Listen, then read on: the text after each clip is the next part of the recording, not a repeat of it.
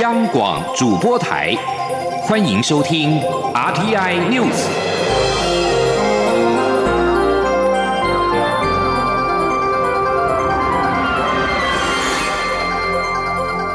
听众朋友您好，欢迎收听这节央广主播台提供给您的 RTI News，我是张顺祥。加拿大二十八号宣布，将对家禽跟蛋类产商提供六点九一亿元，也就是加元，折合美元是五点三一亿元的援助，以补贴他们因为加拿大跟欧洲以及亚太国家达成自由贸易协议所导致的亏损。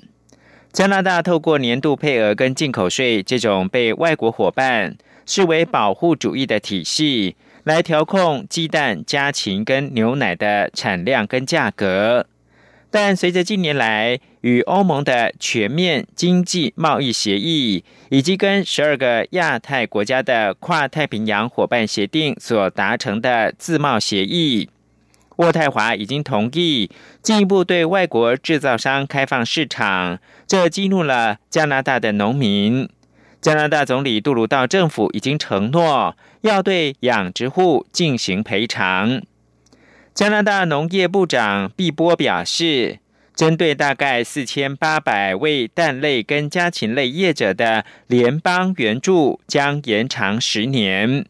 并宣布将加速对牛乳业者发放二零一九年承诺发放的十七点五亿加元的赔偿金。根据指出，去年已经有超过一万名的农人获得政府发放的第一笔三点四五亿加元的援助金，而剩余的十四亿加元将在未来三年发放。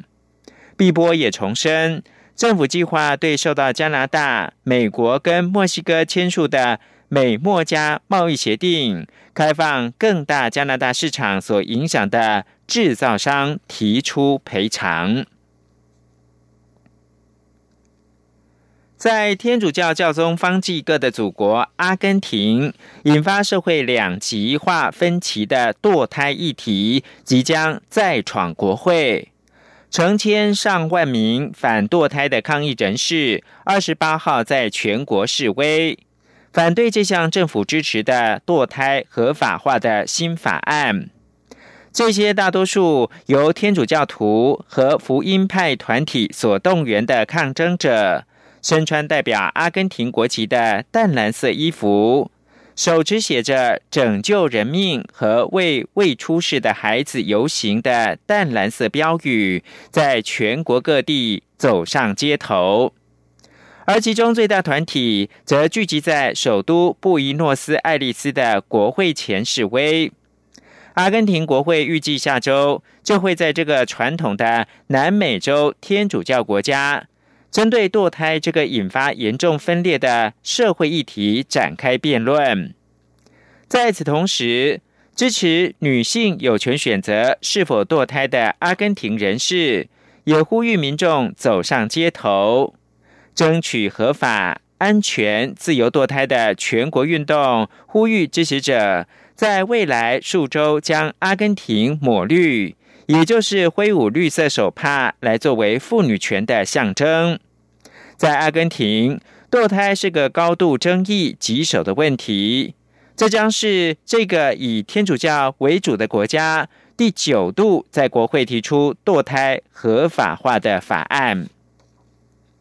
上一次是在二零一八年的时候，这项堕胎合法化提案在众议院获得通过，但是在参议院遭到否决。阿根廷左派总统艾伯托去年底上台之后，已经表示，这项新立法将保障所有女性取得全面健康照护的权利。艾伯托在竞选期间承诺让堕胎合法化。尽管阿根廷早在二零一零年就成为第一个同性婚姻合法化的拉丁美洲国家，但对于堕胎的议题，社会的意见仍是呈现两极。一旦堕胎合法化的法案能够成功的过关，阿根廷将可以加入乌拉圭跟古巴的行列，成为区域内堕胎除罪化的国家。接着把新闻焦点回到台湾。监察院的秘书长朱富美说：“为服务偏乡或者是高龄、行动不便的民众，监察院在有限的人物力之下，首创科技化的远距视讯陈情。十二月开始，将在花莲跟澎湖试办。二零二一年的元月，将推广到全台湾。”监察院每年大概是收到一万五千件的陈情案，民众可以亲自到监察院向值日监委陈情，或是向在各地巡查的监委陈情。但是为了顺应资讯化、科技化的时代，十二月二十五号将在花莲县的审计室，十二月二十八号是在澎湖县的审计室要试办远距陈情视讯。民众在十二月一号到十二月八号可以先上网来预约。朱富梅表示，在监察院长陈菊上任之后，就交代他要多做些革新的业务。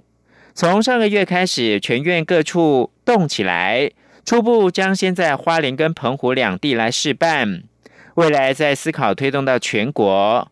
民众可以先在网站上面登记之后。监察院会在通知时间、地点进行视讯的陈情。朱富美也说，视讯陈情新制将从二零二一年的一月开始正式开办，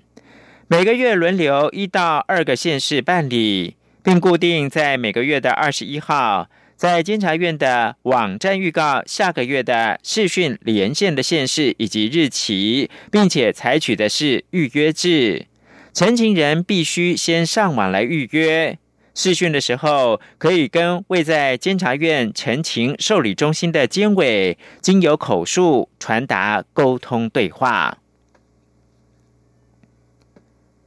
新北家福中心今天在板桥第一运动场前的广场举办岁末寒冬园游会，这是家福儿少每年最期待的一场盛会，现场。吃喝玩乐一次能够满足。今年受到疫情的冲击，各个社福团体的捐款都大幅的缩水，但现场还是募集了上百个爱心企业跟团体来摆摊，在寒冬当中给这些扶助家庭温暖跟力量。央广记者刘品熙的采访报道。新北家福中心二十九号举办岁末寒冬园游会，这是许多家福孩童每年最期待的活动。今年共有上百家企业、爱心店家摆摊，摊位种类五花八门，吃喝玩乐样样都有。现场也首都设置人生故事展区，带民众一起走进家福家庭的日常生活。此外，新北家福还把在国家音乐厅才能欣赏到的音乐与舞蹈搬到现场。邀请钢琴、小提琴家演奏贝多芬名曲，并找来拥有天籁美声的歌手小胖林玉群到现场演唱。新北市长侯友谊上午也特地出席活动，表达对家福的支持，并感谢各企业与单位的爱心捐助。他表示，家福中心历史悠久，走过五十几个年头，在今年疫情非常严峻的时刻，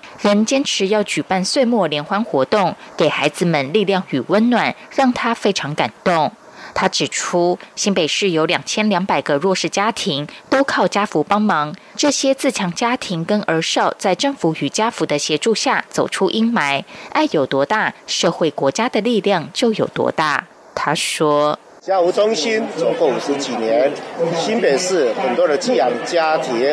儿少的服务都靠家务中心的帮忙。爱的力量有多大，社会国家的力量就有多大。谢谢家务中心一路走来陪伴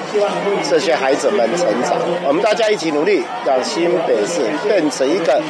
越祥和越进步的城市。今年受到疫情肆虐，不止冲击经济，连带让社福团体的捐款也大幅缩水。家福表示，所幸还是有非常多企业团体愿意支持家福，让这场园游会能够顺利如期举办。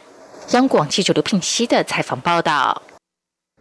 台湾对于蔬果食安、都市食农教育、可食地景发展等越来越风潮。但多数民众想要尝试都市农耕，却常常苦恼该种什么才能够有好收成。农委会桃园区农业改良场历经两年都市场域的栽种验证跟监测分析，建立五十种可以在都市收成的蔬果以及香药草作物检索表，让住在都市当中的国人也能够享受农耕成就。即使是菜鸟农夫，也能够轻松上手，变身绿手指。记者陈立信宏报道。